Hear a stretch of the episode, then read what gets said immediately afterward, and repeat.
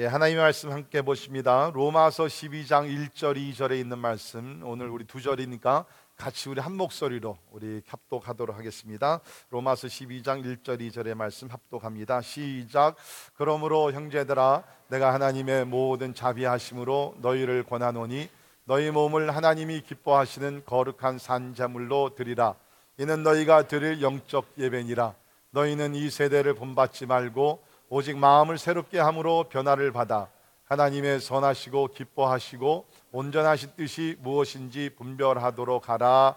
아멘. 아멘. 우리가 신앙생활을 잘 하려면 믿음과 선행의 관계를 잘 이해해야 합니다. 다시 말씀드리죠. 우리가 신앙생활을 성경적으로 건강하게 잘 하려면 믿음과 선행, faith and good deeds 이 관계를 잘 이해해야 합니다. 사람들이 이 두 가지 관계를 잘 이해하지 못해서 잘못된 신앙관을 가지고 사는 사람들이 꽤 많이 있습니다. 이 믿음과 선행은 떼어놓을 수 없는 동전의 양면과도 같은 것입니다. 그래서 사도 바울은 로마서 1장부터 11장까지를 이 믿음에 대해서 믿음으로 얻는 구원에 대해서 그 교리를 잘 설명을 했습니다. 우리가 아는 대로 구원은 절대로 선행으로 이루어지는 것이 아니죠. 아무리 선행을 많이 했다 할지라도 선행으로 구원을 받을 수 있는 사람은 아무도 없습니다. 이미 우리가 로마서 10장에서 공부해왔지만 내가 만일 내 입으로 예수를 주로 시인하며 또 하나님께서 그를 죽은 자 가운데 살리신 것을 내 마음에 믿으면 구원을 얻으리라. 믿으십니까? 내 마음에 믿으면 예수께서 나를 위해 십자가 죽으시고 부활하신 것을 우리의 마음으로 믿고 입술로 고백하면 구원받는 줄 믿습니다. 선행이 아니라 믿음으로 구원을 받습니다. 그러나 구원받는 사람들이 선행으로 구원받은 증거를 나타내야 합니다. 다시 말씀드립니다. 구원받은 사람들은 선행으로 구원받은 증거를 나타내야 된다는 것입니다.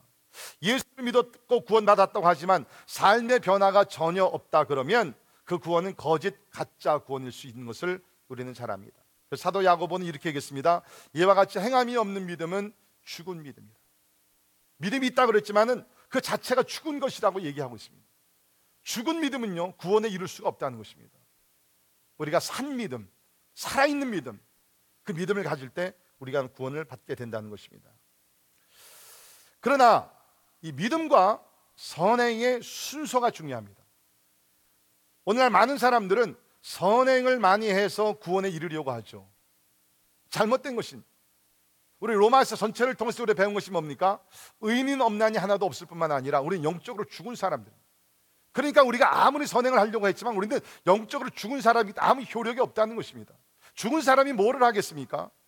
그래서 우리는 예수를 먼저 믿고 거듭나서 영생을 New Life in Christ 예수 그리스도 안에서 새 생명을 얻었을 때에 비로소 그때 우리가 선행을 하게 될 줄을 믿습니다. 그 우리가 순서를 우리가 중요시 여겨야 된다는 것입니다. 그 사도 바울은 특별히 우리가 에베소서 2장 8절에 10절에 있는 말씀 보면 먼저 구원을 이렇게 얘기했죠. 그 은혜에 의하여 믿음으로 말미암아 구원을 받았으니 은혜에 의하여 믿음으로 말미암아 구원을 by grace and through faith 네. 은혜로 인한 믿음으로 구원을 받았으니 이것이 너에게서 난 것이 아니요 하나님의 선물이라 행위에서 난 것이 아니니 어떻게 더 정확하게 얘기합니까? 행위에서 난 것이 절대로 아니라는 거예요. 여러분 오늘 이 말씀을 두눈 좀 크게 뜨고 보시길 바랍니다. 행위에서 구원받을 수 있는 아무것도 없다. 하나님의 선물이다. 행위에서 난 것이 아니니 이는 누구든지 자랑하지 못하게 함이라. 우리는 그가 만드신 나라. 여기 만들었다는 건 창조보다는 재창조, 구원을 놓고 얘기하는 것이죠. 만드신 나라, 그리스도 예수 안에서 선한 일을 위하여 지으심을 받은 자니 선한 일이 필요합니다. 착하게 사는 거 필요합니다. 이웃을 사랑하는 거 필요합니다. 그런데 구원을 받은 사람들의 결과가 이거지 조건이 아니라는 것이죠. 그리스도 안에서 선한 일을 위하여 지으심을 받았다. 그렇기 때문에 우리는 이 믿음과 선행의 순서를 분명히 알아야 된다. 내가 예수를 믿어 구원을 받고 나서 새 생명, 새로운 피조물이 된 후에 우리는 선한 일을 위해서 신앙생활을 하는 것을 믿습니다. 이해가 되시죠? 예, 제발 부탁을 드립니다. 예. 이렇게 제가 로마서를 지금 오랫동안 강의를 하고 있는데도 아직도 우리들 가운데는 아 그래도 내가 착하게 살아야죠.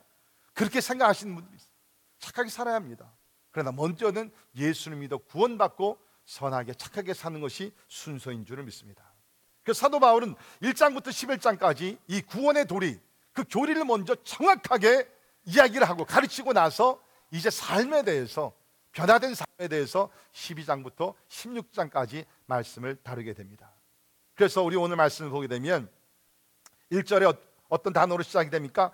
그러므로 therefore 1장부터 11장까지 구원의 교리를 아주 그냥 정확하게 자세하게 논리적으로 다 설명을 하고 나서 결론을 내린다는 거예요. 예.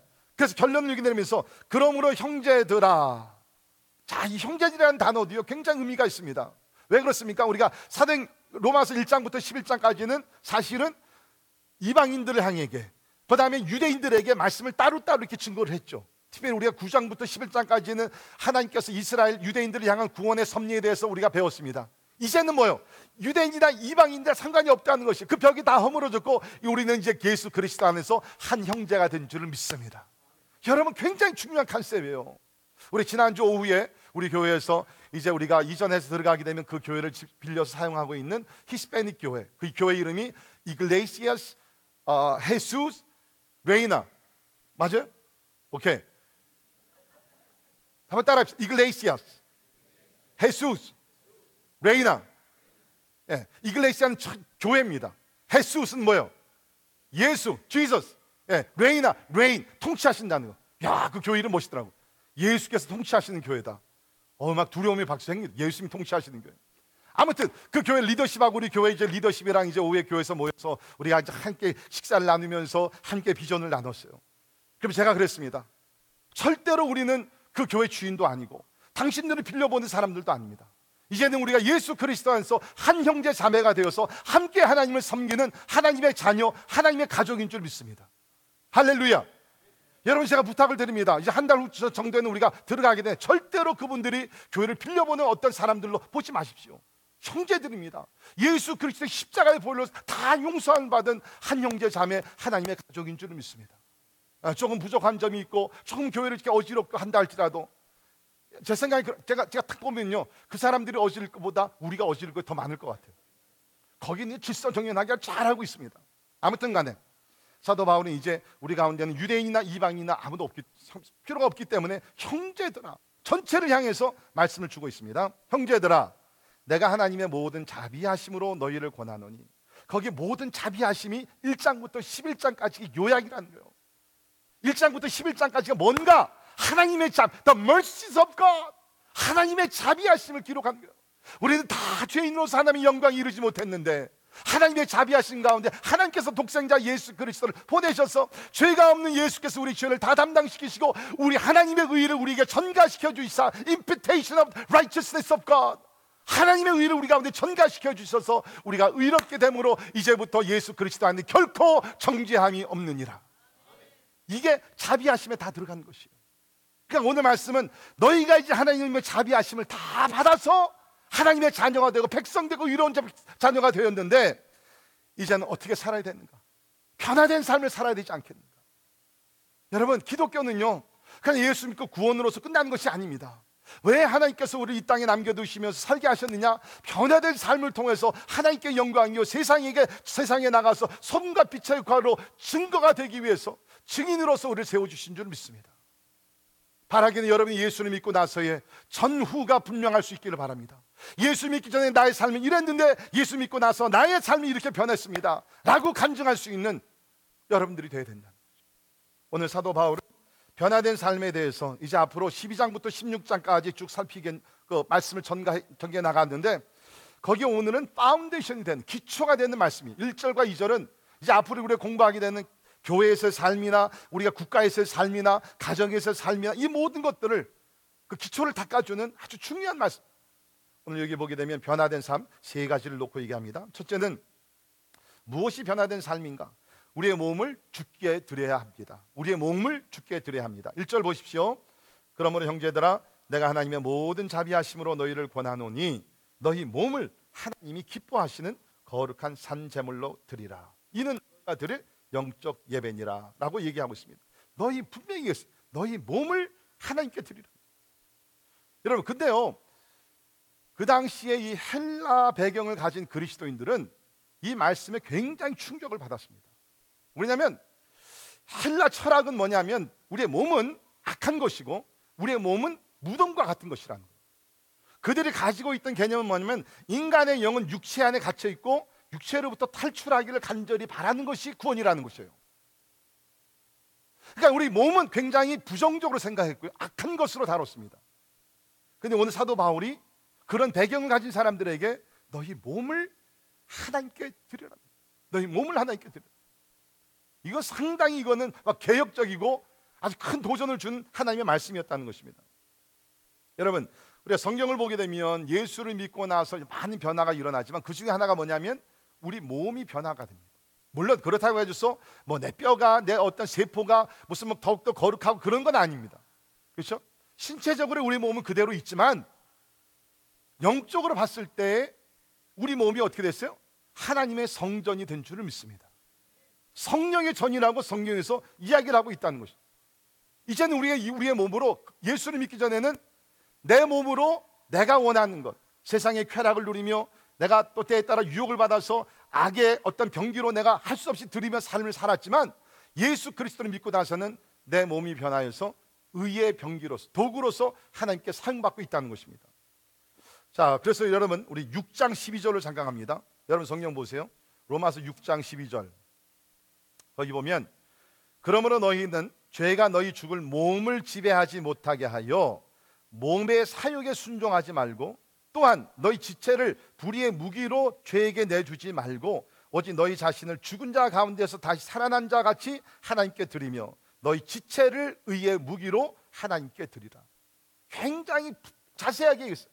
몸에 대해서, 몸의 지체에 대해서 우리 몸 보십시오. 손과 발과 뭐 여러 가지 많이 있지 않습니까? 눈과 귀가 다 있지 않습니까? 이런 것들 하나하나 이제는 하나님의 도구로 이 몸을 드리라는 거예요. 자, 여러분 생각해 보십시오. 지난 한 주간 동안 여러분께서 이 몸을 가지고 생활을 하셨습니다. 볼 거 보고 듣고 듣고 그쪽으로 만질 거 만질 거 발로 걸어 다녔고 그런데 과연 내 몸의 모든 지체를 가지고 의의 병기로 내가 하나님 앞에 드려지면서 살았느냐? 아니면 내가 악의 병기로 내가 드리며 살았 한번 우리가 생각을 해봐야 된다는 것입니다. 사도 바울은 다른 서신에서도 우리 그리스도인의 몸의 중요성에 대해서 가르쳤는데요. 예를 들면 고린도전서 6장 19절을 보면 같이 있습니다. 시작. 너희 몸은 너희가 하나님께로부터 받은 바 너희 가운데 계신 성령의 선인 줄을 알지 못하느냐. 너희 자신의 것이 아니라 값으로 산 것이 되었으니 그런즉 너희 몸으로 하나님께 영광을 돌리라.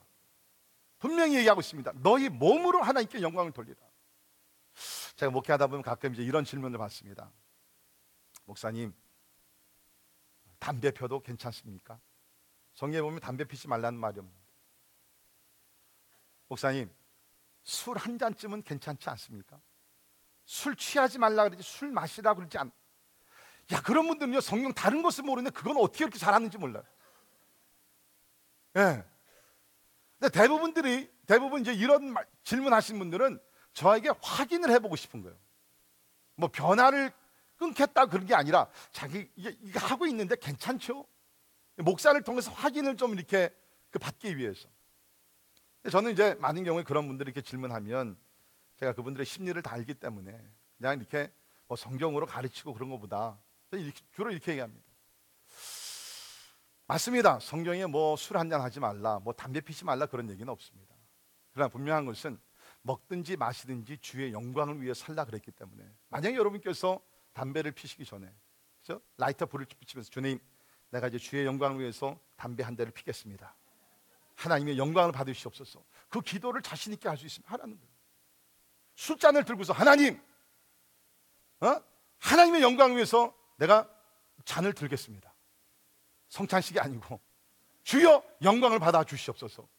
자신 있게 외치고 기도하면서 마실 수 있으면 하세요. 그런데 그게 꺼리 끼면 하지 마세요. 분명히 우리 몸은 하나님의 성령의 전이고 먹든지 마시든지 주의 영광. 술, 담배뿐만 아니죠. 세상에 어떤 것이라도 내가 몸으로 행할 때 이것이 진짜 죄인지 아닌지 자신이 없으면요. 내가 이것을 할 때에 이것을 인게이지 됐을 때 하나님의 영광을 드러낼 수 있으면 그거 해도 할 수 있어요. 근데 그것이 꺼리게 되면 양심에 범하는 죄가 되기 때문에 말씀을 떠나서라도 양심을 범하는 죄가 되기 때문에 하면 안 된다는 것이죠. 음. 아무튼 분명한 것은 우리 몸을 하나님의 제물로 드려라라고 얘기하고 있습니다. 자, 그런데 오늘 이 말씀을 보게 되면 너희 몸을 첫째는 하나님이 기뻐하시는 그렇죠? 하나님이 진짜 기뻐하시는 거룩한 거룩한이란 깨끗한 것보다는 구별되는 건 여러분 기억하십시오. 여러분이 예수 그리스도를 믿고 나서는 여러분 구별된 하나님의 사람인 것을 기억하시기를 바랍니다. 우리가 세상에 살고 있지만 we do not belong to this world. 우리가 세상에 살고 있지만 우리는 세상에 속한 사람이 아니라 하나님께 속하고 하나님께 구별된 사람이라는 거예요. 구별된 사람. 산 제물로 드리라. 구약에서는 흠도 없고 점도 없는 양들 같은 그러한 제물을 잡아가지고 그 짐승을 잡아서 죽여가지고서 피를 가지고 하나님 앞에 죄 용서 제사물로 드렸습니다. 근데 지금 시작에서는 뭡니까? 그게 아니라는 거요. 너희 몸을 산 제물로 드려라. 자, 질문 드립니다. 여러분, 하나님을 위해서 사는 것이 어렵습니까? 죽는 것이 어렵습니까? 네? 사는 것이 어렵다는 한번 손 들어보세요. 죽는 것이 어렵다는 손 들어보세요. 네, 손안 드시면 죽는 것도 어렵고 사는 것도 어렵고. 물론 우리가 보게 되면 우리 선교사님들 중에 복음을 전하시다가 이렇게 핍박을 받고 때에 따라 순교하시는 분들이 있어요. 참 훌륭한 믿음입니다. 진짜 훌륭한 믿음. 그렇지만 어떤 면에서는 그렇게 예수를 위해서 죽는 것도 어렵지만 어떻게 보면 예수를 위해서 사는 것도 더 힘든. 그렇지 않습니까? 예. 그냥 예수를 위해서 순교하고 죽게 되면 그 순간적으로 고통스럽지만 하나님의 영광이 영광스러 들어가니까 좋은데 이 땅에서 유혹을 받으면서 시련을 겪으면서 여러 가지 환란과 핍박을 받으면서 계속 우리가 살아간다는 것 어떻게 보면 더 힘든 거예요. 우리 그 일제 강점기 때에 신사 참배를 반대하며 아, 온갖 환란과 핍박을 받았던 안희숙 사모라는 분 이분은요 진짜 순교를 그렇게 원했대요. 예. 우리는 뭐 찬성을 부를 때는 뭐 순교자의 뭐 찬송을 부르지만 진짜 우리 그런 데로 들어가면 에? 예, you go our stay. 어? 당신들을 가지만 나는 여기서 기도로 돕겠습니다. 뭐 그런 경우가 많이 있는데 이 안희숙이라는 분은 진짜로 순교하기를 그렇게 원하셨대요.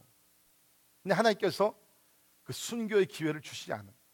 그늘 마음에 불평이 있었대요. 뭐라고 불평했냐면 하나님 어쩌자고 순교하지 못하게 하시고 날마다 이 고생을 하게 하십니까?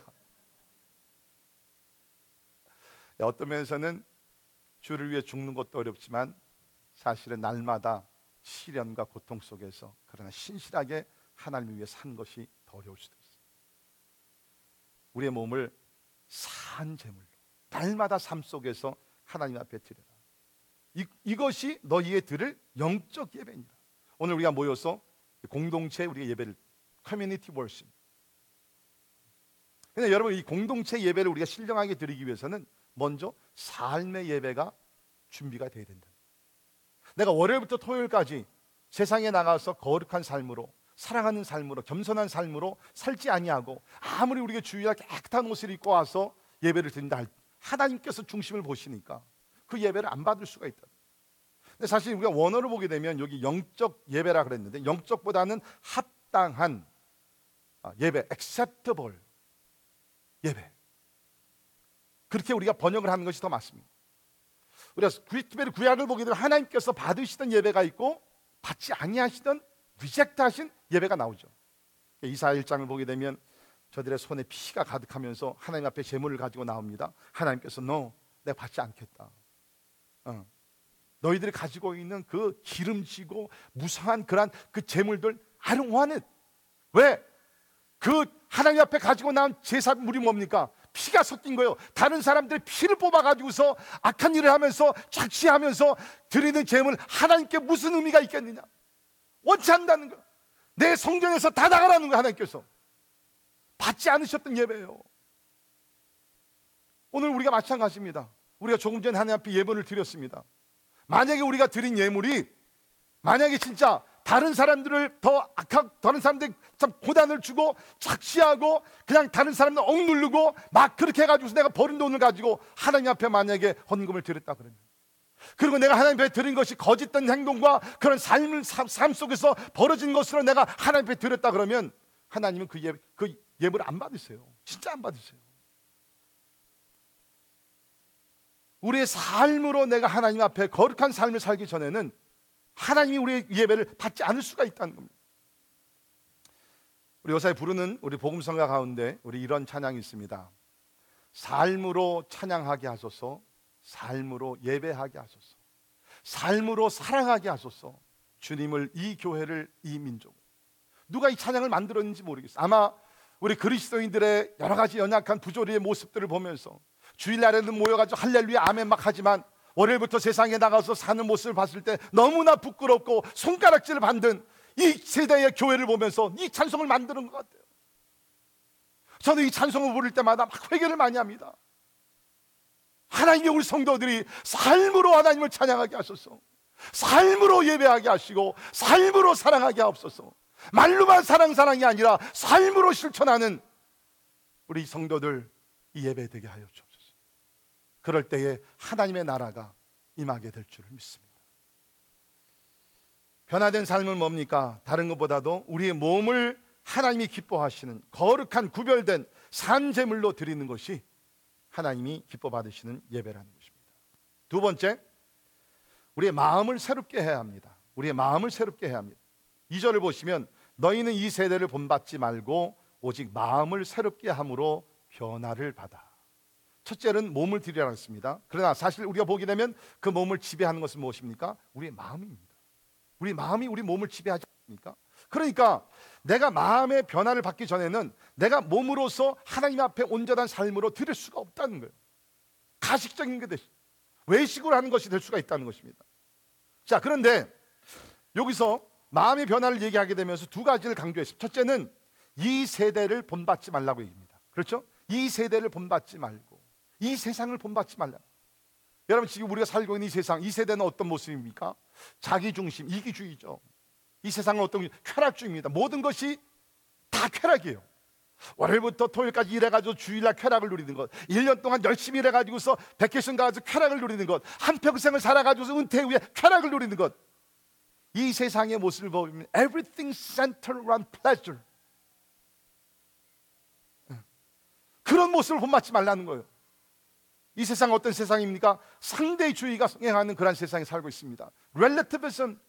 여러분 오늘날 보게 되면 절대적인 것이 아무것도 없어요. 절대적인 진리, 절대적인 종교, 절대적인 하나님 아무것도 없고 모든 것이 상대적이라고 가르치고 있습니다. 지금 우리 자녀들이 그런 세상에서 살고 있어요. 그런 세대를 본받지 말라는 거예요. 그런 세대를 본받지 말라는 거예요. 참 쉽진 않죠. 그래서 예수님도 이렇게 기도를 하셨습니다. 요한복음 17장 15절에 보면 같이 읽을까요? 시작. 내가 비옵는 것은 그들을 세상에서 데려가시기를 위함이 아니요 다만 악에 빠지지 않게 보존하기를 위함이니이다. 이제 예수님께서 공생애를 마치시고 십자가 달려 죽으시 전에 제자들을 위해서 기도를 하십니다. 하나님, 내가 저들을 떠나고 저들을 이제 두고 떠났는데 하나님 내 기도는 저들 세상에서 데려가기를 위함이 아니요. 기독교는 산속으로 들어가는 것이 아니죠. 오히려 세상으로 나가는 것입니다. 다만 악에 빠지지 않게 보존하기를 위함이니이다. Contact without contamination. 세상과 접하고 살지만 하나님의 세상에 빠지지 않게 하시고 세상에 물들지 아니하도록 주여 도와주시옵소서. 여러분 우리는 세상을 두려워하면 안 됩니다. 세상을 회피해서도 안 됩니다. 세상을 빠져서 나가서 산속에 들어갈 수도 없는 것입니다. 우리 세상과 접하며 살지만 세상에 물들지 아니하고 오히려 세상의 소금과 빛으로서 세상을 변화시키라고 우리를 부르신 줄을 믿습니다. 쉽지 않아요.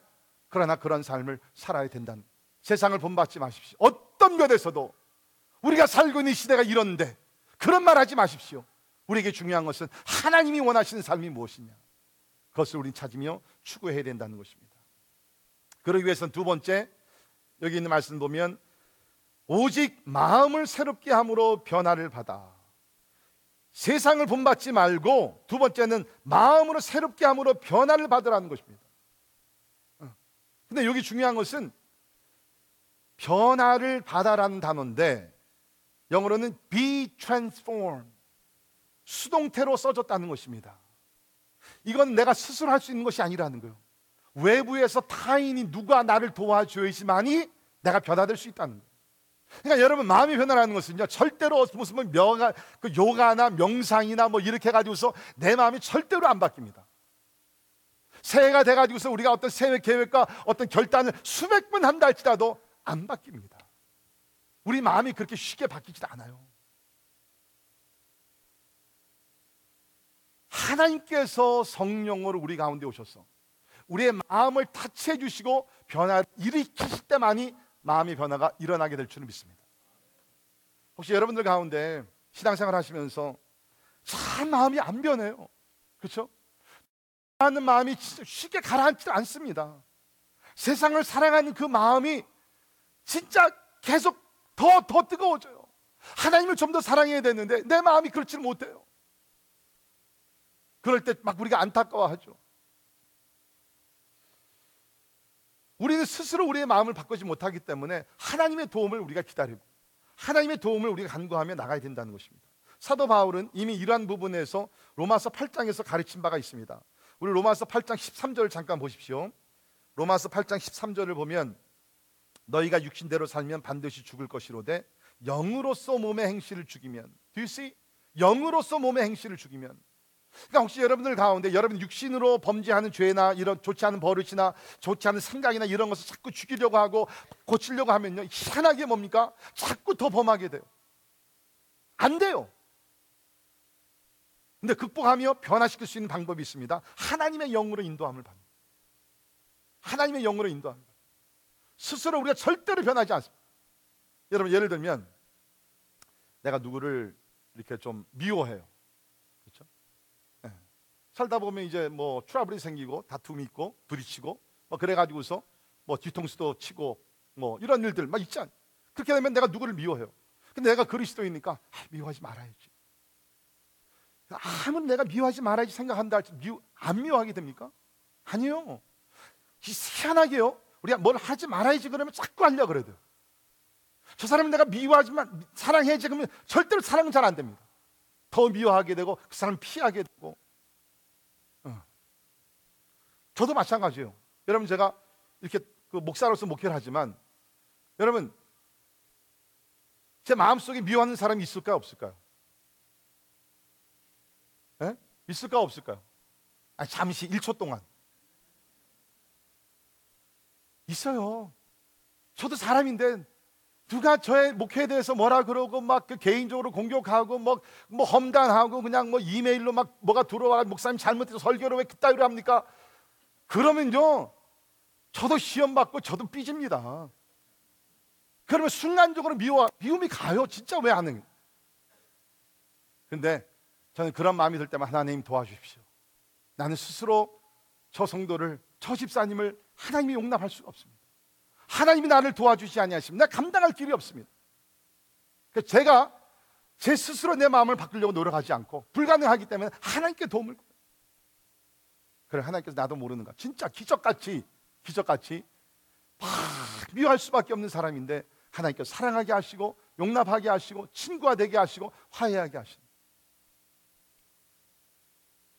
제가 이렇게 말씀드리지만 쉬운 과정은 아닙니다. 그러나 가능은 하다는 것이죠 가능합니다 진짜 가능합니다.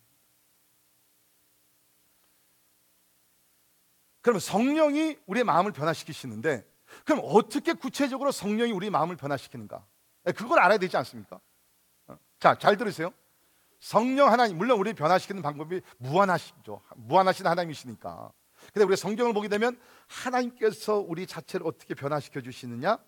기록된 하나님의 말씀 성경을 통해서 우리를 변화시켜 주십니다.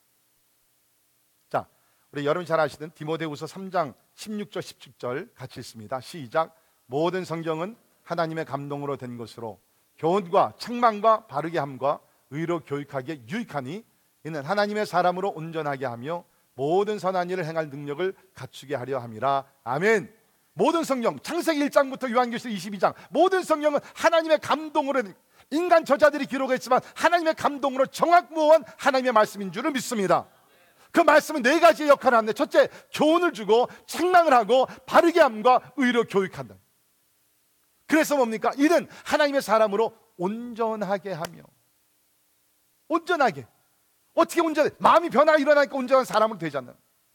이것이 하나님의 말씀으로 이루어지게 된다는 거예요.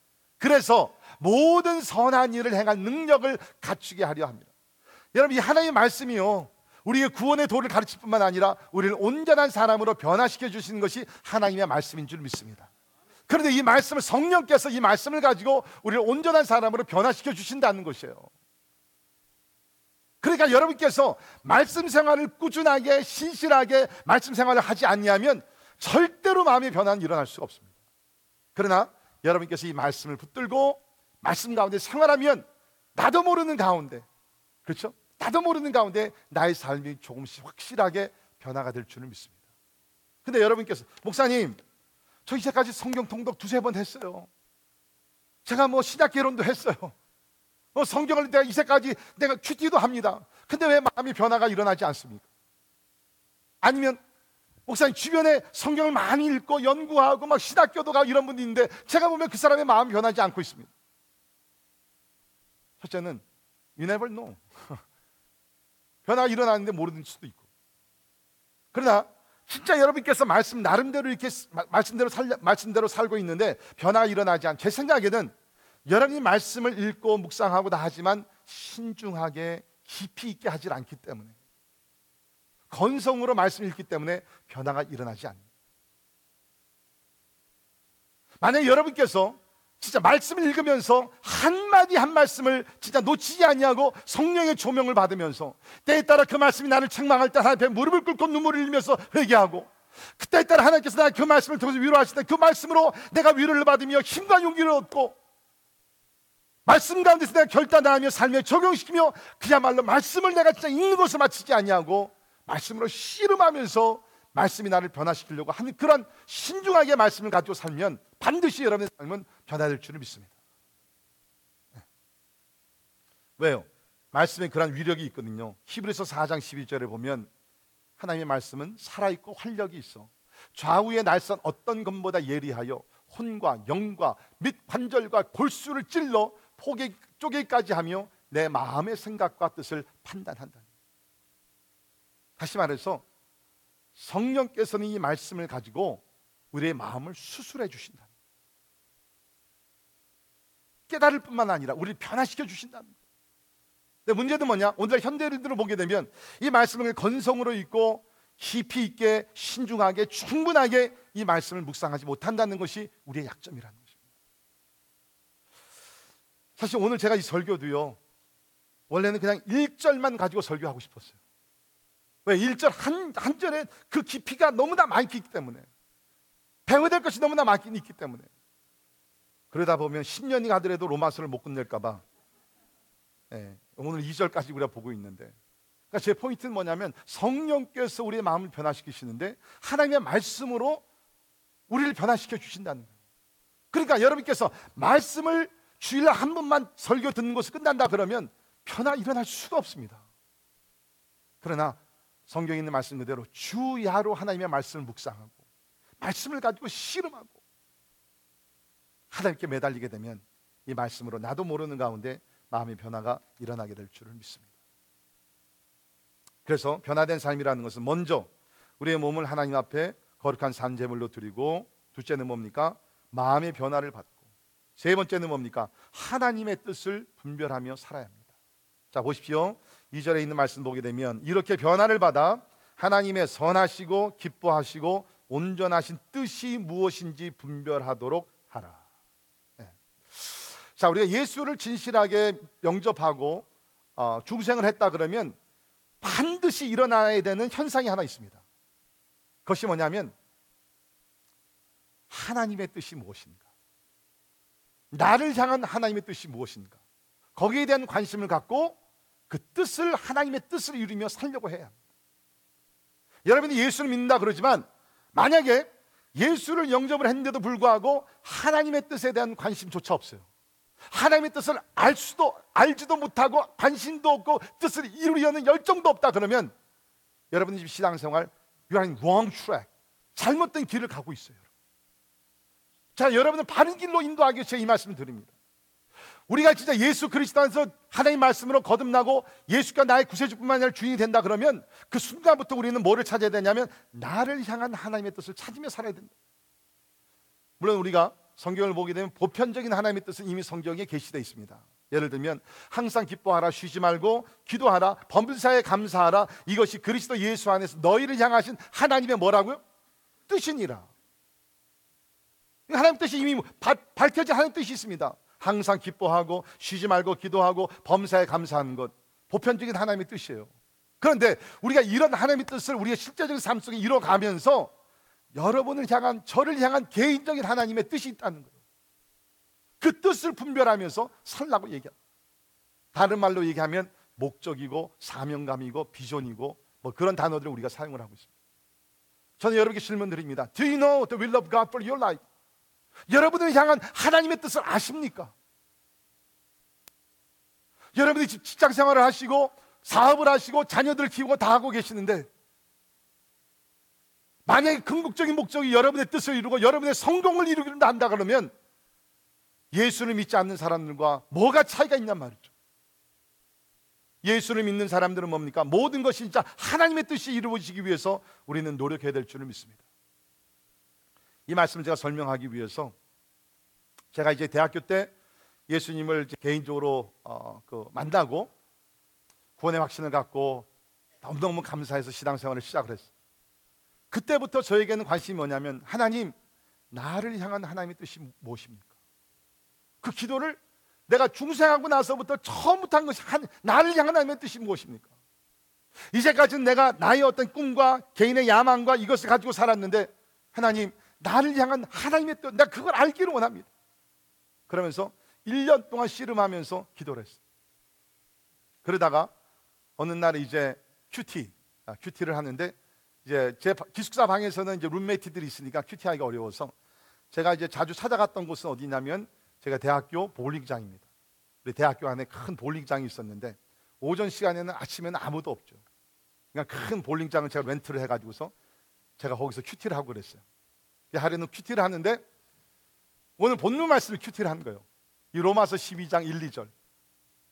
그 너무나 강하게 하나님께서 내 몸을 거룩한 산제사로. 그러니까 뭐예요? 그러니까 저 같은 경우에는 목사가 되라는 거예요. 하나님께서 나를 목사로 부르시고 계시다는 거예요. 여러분 제 그 가마 감동이 왔을 때 얼마나 제가 기뻤는지 모릅니다. 어떤 분들은요 이렇게 뭐 목사가 되고 선교사가 된다는 게 막 두렵잖아요. 막 지, 무거운 짐이잖아요. 근데 저는요 반대였어요. 하나님께서 나를 지금 주의 종 목사로 부르신다는 것이 얼마나 감격이었는지 몰라요. 그러자면 사실 저는요 예수를 인격적으로 만나고 내가 거듭나고 나서 제가 목사가 되기를 원했어요. I really wanted to become pastor. 그런데 자신이 없었어요. 내가 할 수 있는가? Am I capable? 두 번째, 나는 그러한 그럴 만한 인물인가? Am I worthy to become pastor? 자신이 없었어요. 그렇지만 저는 원했어요. 확신이 없었죠. 근데 하나님께서 그날 로마서 1 절에 있는 말씀으로서 I want you. Not Uncle Sam, but Jesus said, I want you. 너의 몸을 드리라는 거예요. 이것이 너를 향한 하나님의 뜻이라는 거예요. 와, 제가 하나님의 뜻을 발견하는 그 순간, 뭐 진짜 세상을 다 소유한 것 같아요. 뻥 뚫리면서 이제 내 인생이 진짜 이 길을 걸어가면 되겠구나. 얼마나 감사한지. 여러분 오해하지 마십시오. 하나님의 뜻은 다 목사가 되고 선교사가 된다는 것이 아닙니다. 그러면 교회는 누가 되겠습니까? 제 포인트는 여러분을 향한 여러분 개인 개인을 향한 하나님의 뜻이 있다는 것이에요. 여러분 보통 우리는 이렇게 생각합니다. 뭐 목사나 선교사가 되면 성직자가 되는 성, 성직자가 되는 것이고 세상 일을 하게 되면 세속적인 그런 직업을 갖고 사는 것이다. 철 wrong. 여러분 잘 들으세요. 일 자체는요 하나님이 주신 성직의 축복입니다. 일하는 것은 하나님께서 우리에게 주신 것이에요. 문제는 내가 어떤 동기에서 어떤 목적을 위해서 내가 일을 하는가. 아무리 제가 목회를 하지만 내가 목회하는 그 궁극적인 목적이 진짜 나의 영광, 나의 인기, 나의 권세 이것을 위해서 목회를 하면요. 아무리 성직자의 일이지만 이건 세속적인 일이 돼버립니다. 반대로 여러분께서 세속적인 짭을 가졌지만 하나님의 영광을 위해서 진짜 열심히 나가서 일을 하고 프레스를 하고 공부를 하고 가르치고 가정에서 자녀들을 자녀를 기르고 하면요 여러분의 일이 바로 성직스러운 일인 줄 믿습니다. 성스러운 일이라는 거예요. 그러나 분명한 것은 you got to know will of God for your life. 맹목적으로 자 사람들이 가니까 아 돈을 많이 버니까 절대로 그렇게 하지 마십시오. 그렇게 하다 보면요 종국에 가서는 뭡니까? 여러분 후회합니다. 내가 무엇을 위해서 이곳까지 달려왔는가? 내가 무엇을 위해서 내 인생을 투자하며 이렇게까지 열심히 살아왔는가? 여러분 그러면 얼마나 그것이 진짜 얼마나 안타까움. 소중한 인생을 살면서 하루하루를 가치 있게 우리가 살며 언제가 하나님께서 부르실 때에 하나님 하나님의 은혜 가운데서 주께서 나에게 주신 사명 그 부르심 속에서 하나님 하나님의 목적과 뜻을 이뤘습니다. 그렇게 살아야죠. 여러분께서 하나님의 뜻을 깨닫고 그 뜻을 이루며 살면요 같은 일이라도 완전히 달라집니다. 진짜로. 내가 돈을 벌어서 그냥 돈을 많이 벌고 그게 아니라 하나님 것을 통해서 하나님이 일을 하기를 원합니다. 하나님 그리스도 향기가 드러나기를 원합니다. 하면서 일을 하게 되면요 같은 일이지만 기쁨을 이루. 자 하나님의 뜻에 대해서 여기 보니까 세 가지를 얘기합니다. 첫째는 하나님의 뜻은 선하다는 거. 하나님의 선하시고 여러분이 하나님의 뜻을 찾게 되면 그 선하신 뜻을 붙들고 살게 됩니다. 두 번째 기뻐하시고 내 뜻을 위해서가 아니라 하나님의 뜻을 위해 살게 되면 하나님이 기뻐하시는 삶. 아, 저는 이런 구절만 읽으면 막 가슴이 막 그냥 막 뜨거워져. 부족하지만 하나님께서 나를 보시면서 참 기뻐하신다. 온전하신 뜻이 무엇인지. 그렇죠? 완전한 후회 없는 그 뜻. 어때요? 여러분들이 지금 세우시고 바라보시며 붙들고 나가는 그 뜻은 여기 맞는 말씀 그대로 선한 뜻입니까? 하나님이 기뻐하시는 뜻입니까? 완전하신 하나님의 뜻입니까? 아셔야 된다. 제가 이제 은혜를 받고 그 다음에 이제 십교를 가서 이제 청소년 사역을 이제 먼저 시작을 하면서 이제 주의 종의 길을 걷기 시작했어요. 그때 그때 우리 그 아, 영어 복음서 복음성가에서 아주 진짜 저에게 큰 충격을 가져다 준 그런 찬양이 하나 있습니다. 그 찬양 제가 오늘 함께 여러분과 나누기를 원하는데 찬양의 제목은 In My Generation이라는 그 찬양입니다. 내 세대. 예. 근데 가사를 보면 I want to serve the purpose of God in my generation. 하나님 내 세대에 하나님을 섬기기를 원합니다. I want to serve the purpose of God while I'm alive. 내가 살아있는 동안 다른 거 하지 않냐고 하나님의 목적을 내가 이루기를 원합니다. I want to give my life for something that will last forever. 영원히 가치, 가치가 남아있는 그것을 위해서 내 삶을 드리기를 원합니다.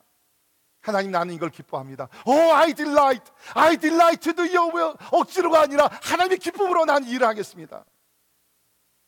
What is in your heart? 하나님, 하나님의 마음에 뭐가 있습니까? Tell me what to do. 제발 부탁합니다. 하나님의 마음에 있는 것을 저에게 알려주십시오. Let me know your will. 하나님의 뜻을 알게 하시고 And I will follow you. 내가 그 뜻을 쫓아가겠습니다. 제가 이렇게 오늘 여러분들 그 찬양팀은 다 아무도 모르더라고요. 그래서 제가 할 수 없이 솔로를 해야 되겠습니다. 제가 한번 못하지만 한번 불러볼 테니까 여러분께서 진짜 이 찬양 제 목소리가 아니라 가사를 좀 이렇게 묵상하시면서 한번 들으시고 우리 찬양 후에 같이 기도하도록 하겠습니다.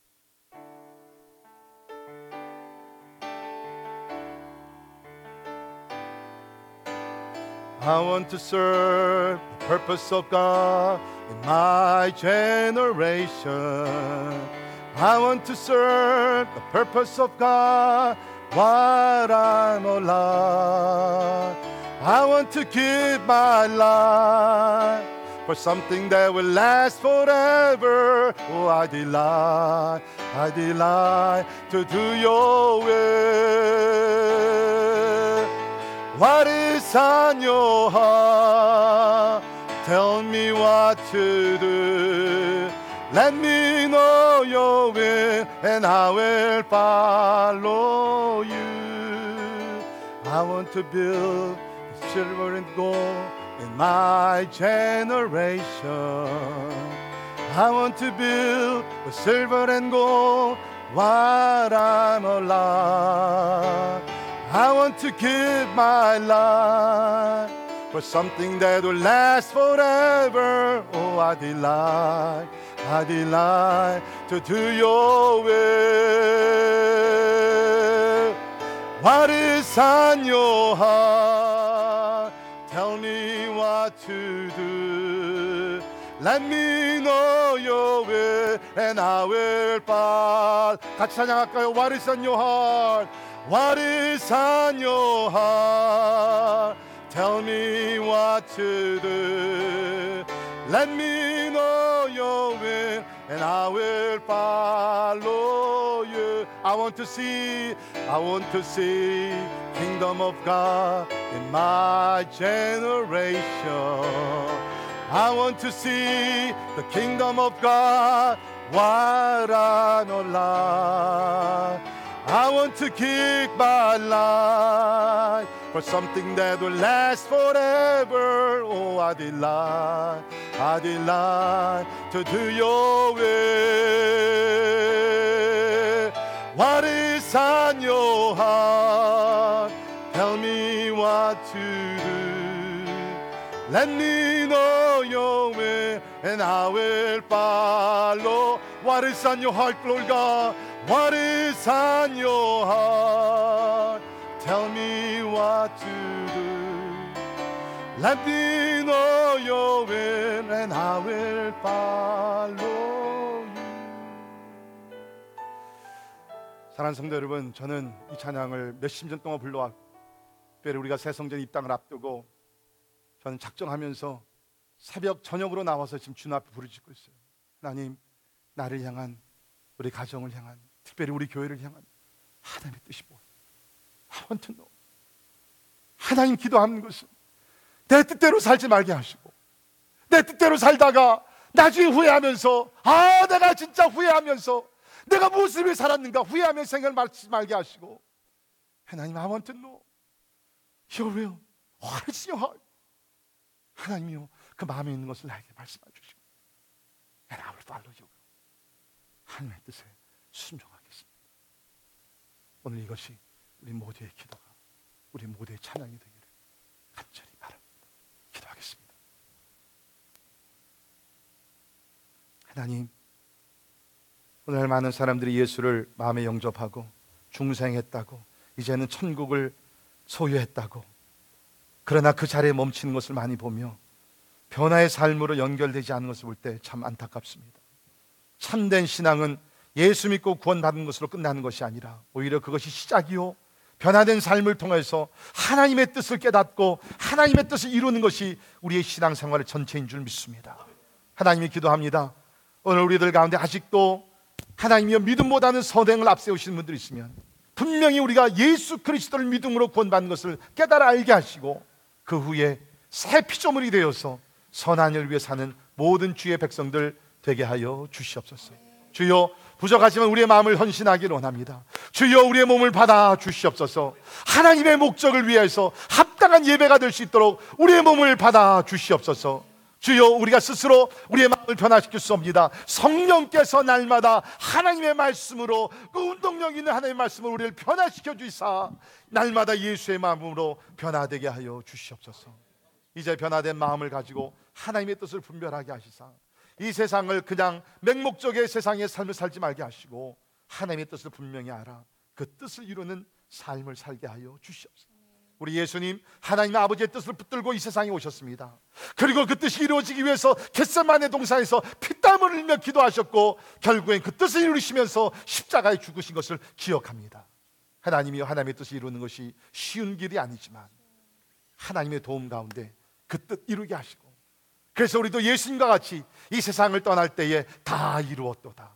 하나님의 은혜 가운데 하나님의 뜻을 이루며 생애를 마쳤다고 하며 하나님께 영광 돌리는 우리 모두 되게 하여 주옵소서.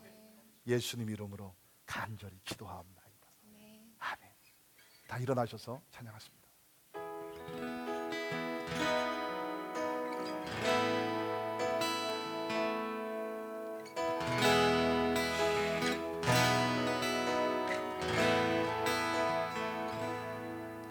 주님 내 길을 잘 아시고 내 걸음 아시네.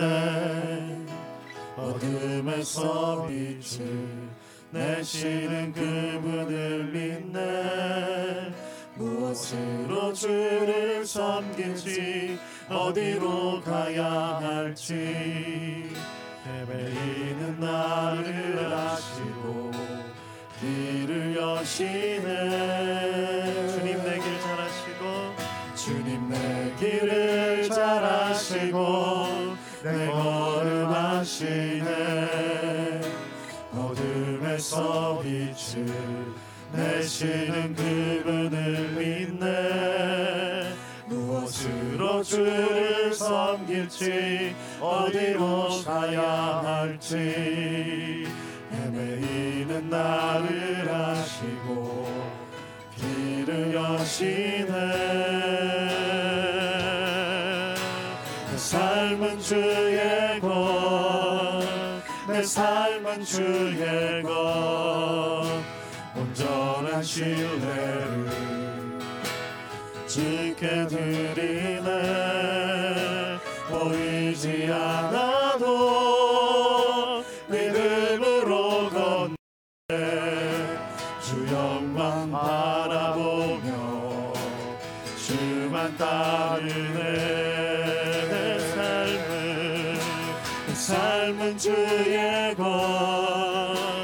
삶은 주의 것 온전한 신뢰를 주께 드리네 보이지 않아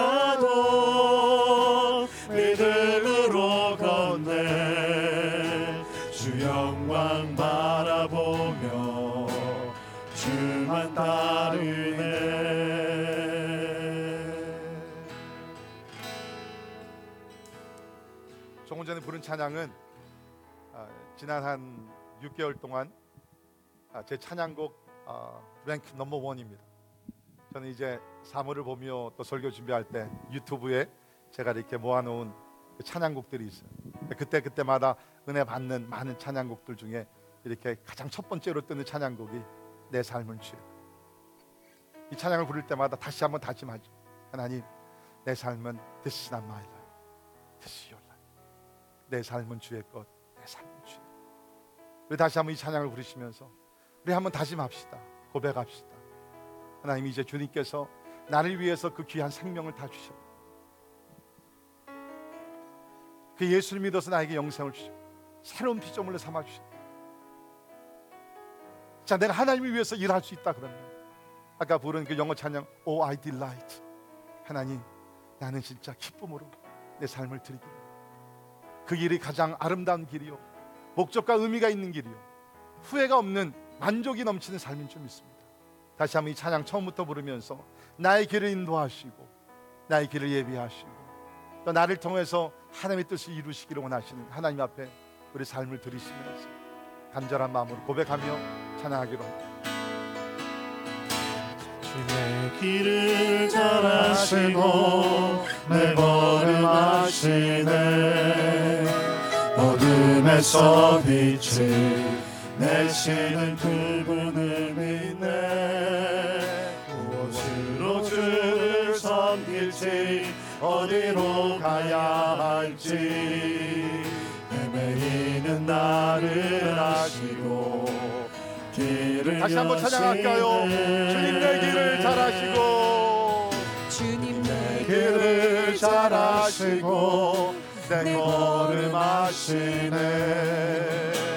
어둠에서 빛을 내시는 그분을 믿네. 무엇으로 주를 섬길지 어디로 가야 할지 헤매이는 나를 아시고 길을 여시네.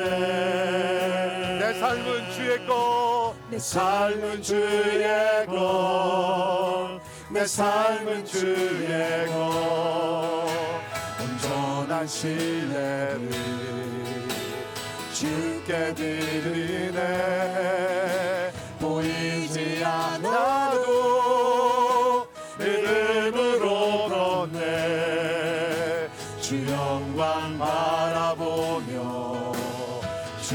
손 들고 찬양할까요? 내 삶은 주의 것.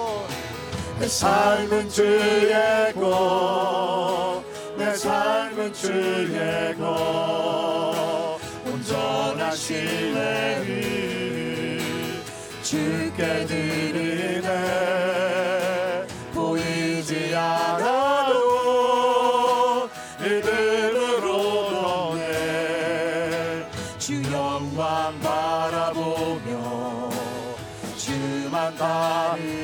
같이 기도하겠습니다. 이 시간에 기도하면 하나님 그렇습니다. 하나님의 자비하심으로 받은 것 하나님이 하나님의 것입니다. 하나님께서 피로 사셨습니다. This is my life. This is your life, Lord. 하나님의 주의 삶을 위해서 내 몸을 드리기를 원합니다. 주여 성령으로 마음을 변화시키시고 하나님의 뜻을 알아 하나님의 뜻을 이루는 삶이 되게 하여 주시옵소서. 우리 동성으로 한번 우리 삶을 드리며 기도하며 나가 기도하겠습니다. 아버지 하나님 감사합니다. 예수 그리스도 십자가 보혈로 우리를 정결케 하시며 아버지 하나님 도와주시면 이다여 감사를 드립니다. 하나님 아버지 그렇습니다. 주여 아버지 이제 우리 것이 아닙니다. 하나님이 주께서 피로 사셨습니다. 아버지 하나님 하나님의 주의 성전이 되었습니다. 주님 아버지 하나님 하나님 아버지 도와주시옵소서.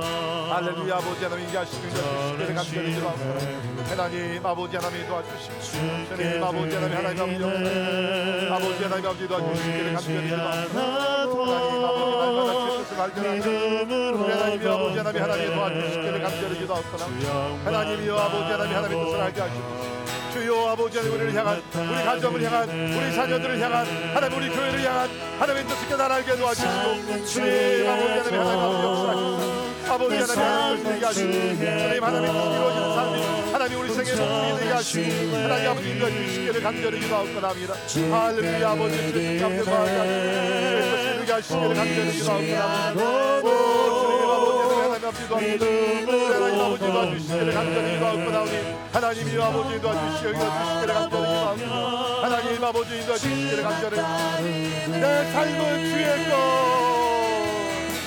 것내 삶은 주의 것내 삶은 주의 것 온전한 신뢰를 주께 드리네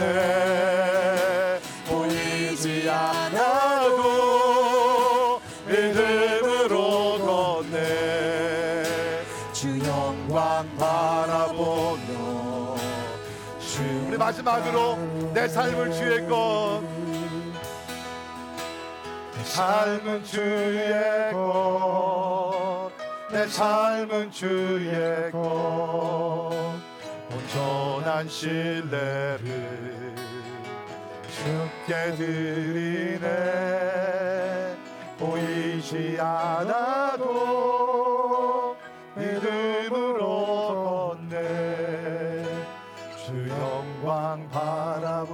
영광 바라보며 주 영광 바라보 주 영광 바라보며 주 영광 바라보며 주만 따르네. 우리 다 눈을 감으시고요. 여러분이 아신 대로 요사님 제가 이렇게 뭐 결단의 기도 뭐 손들라고 별로 부탁 안 하죠 스스로 하기로 원한 오늘은 성령의 감화 감동 이렇게 받으시면서 네, 때에 따라 우리가 하나님과 사람 앞에서 결단한 게 또 도움이 됩니다. 다 눈을 감으시고 오늘 말씀 들으시면서 하나님 진짜 이제까지는 내 뜻대로 사는 것 같습니다. 나의 성공, 나의 목적, 나의 영광. 네, 오늘 말씀 들으며 이제 내가 진짜 예수 그리스도를 믿고 영접하고 새로운 사람이 되었다 그러면 그 하나님의 자비하심을 받았다 그러면 이제부터는 진짜 내가 하나님의 뜻을 위해 살기를 원합니다. 아직까지 내가 그 뜻이 무엇인지를 모르죠. 또 아니면 하나님께서 오늘 예배 가운데 말씀 속에서 여러분들에게 하나님의 뜻을 밝혀주신 또 알려주신 분들이 있을지 모르겠어요. 하나님, 오늘 하나님 앞에 결단하기를 원합니다. 이제부터 내 뜻이 아니라 하나님의 뜻을 찾으며 그 뜻에 순종하며 나아가기를 원하신 분들 한번 오른손을 드시고 하나님 앞에 결단하기를 바랍니다. 자, 여러분들 위해서 한번 축복의 기도하며 또 하나님께 올려드리기로 합니다. 오늘 말씀 들으면서 하나님 이제 내 뜻대로 아니라 하나님의 뜻대로 살기로 합니다. 주여 나를 받아주시고 나를 사용하여 주시옵소서. 30초만 우리 한번 같이 한 번 더 기도합시다. 기도합시다. 하나님 아버지 하나님의 시간에 하나님 앞에 손들 들고 결단하는 심령들이 있습니다. 우리 하나님 아버지 도와주시옵소서. 하나님 아버지 우리의 삶이 하나님의 것일지니 주님 아버지 간절히 기도합니다. 이제 진짜 하나님의 하나님 아버지 선하시고 기뻐하시고 온전한 뜻을 위해 살아가는 우리 믿음의 형제 자매들 될 수 있도록 하나님 도와주시기를 간절히 기도합니다. 오 하나님이여 역사하시고 주님 은혜를 베풀어 주시옵소서. 우리의 구원자가 되시고 우리의 통치자가 되시고 우리 삶의 주인 되신 예수님 오늘 하나님의 자비하심을 얻은 자들 말씀을 들으며 도전받고 하나님 앞에 결단합니다. 하나님께 손을 들고 주여 이제부터 내 뜻대로 살지 말게 하시고 하나님의 뜻대로 살게 하옵소서. 오늘 마음 중심에서 결단하는 주의 종들이 여기 있사오니 저들의 결단의 내용은 하나님이 아십니다. 하나님이요 그 결단 위에 성령으로 인쳐 주시옵소서. 오늘 마음 중심에 진짜 하나님 앞에 감사하는 마음과 또 하나님을 신뢰하는 마음으로 결단하는 그 기도 위에 성령으로 기름 부으시고 존귀하신 하나님의 뜻이 이루어질 수 있도록 축복해 주시옵소서. 지금은 우리 주 예수 그리스도의 은혜와 하나님의 영원하신 사랑과 성령님의 감화 감동 역사 교통 충만케 하심이 이제 하나님의 자비하심을 받은 사람들 몸을 들이고 마음의 변화를 받고 하나님의 뜻을 분별하여 진짜 하나님의 뜻을 위해 살기를 소망하는 우리 사랑하는 모든 성도들 머리 위에 지금부터 영원까지 함께 하시기를 주님의 이름으로 간절히 축원하옵나이다.